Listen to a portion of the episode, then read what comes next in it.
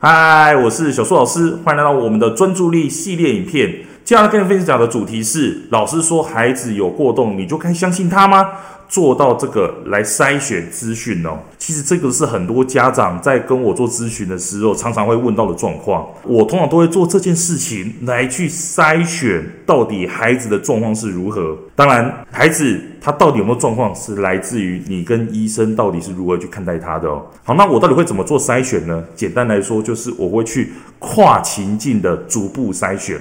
比方说，孩子他有过动状况，那我就会反问说，孩子在 A 课程有这样状况，那在其他课程有吗？我常常遇到的是，孩子在国文课有这样子的状况，但是数学跟自然就没有。孩子在 A 同学旁边有，那其他同学旁边呢？比方说，孩子旁边坐了一个会影响到他的人，但是这个人如果换位置，或者孩子他换位置了，孩子的状况就没有了。那甚至是有些孩子的状况是在家里没有，但是到学校里面就会有。那这一些不同的状况，我会逐步的去筛选掉，说，诶，有时候孩子他在旁边可能就会有哪些刺激物，这些刺激物去刺激到孩子，让孩子会有接下来的一些，比如说不专注的事情发生哦。那如果说孩子他就是在大部分的状况都有，这代表说，诶，孩子可能他也有这方面的特征。孩子如果只是特定的地方有，其实孩子是没有太大的问题，他是没有过动的特征的。好，那今天跟你分享到这里，你可以用跨情境的方式去看待别人给你的资讯，让你懂得判断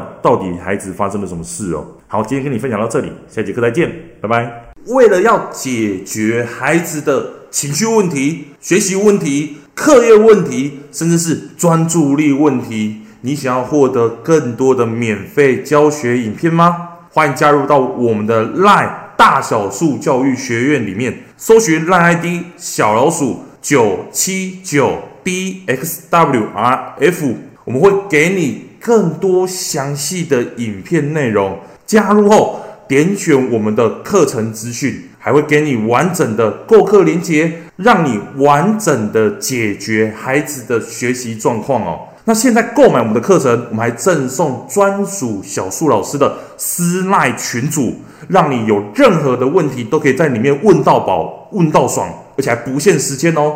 那我们就课堂上见吧。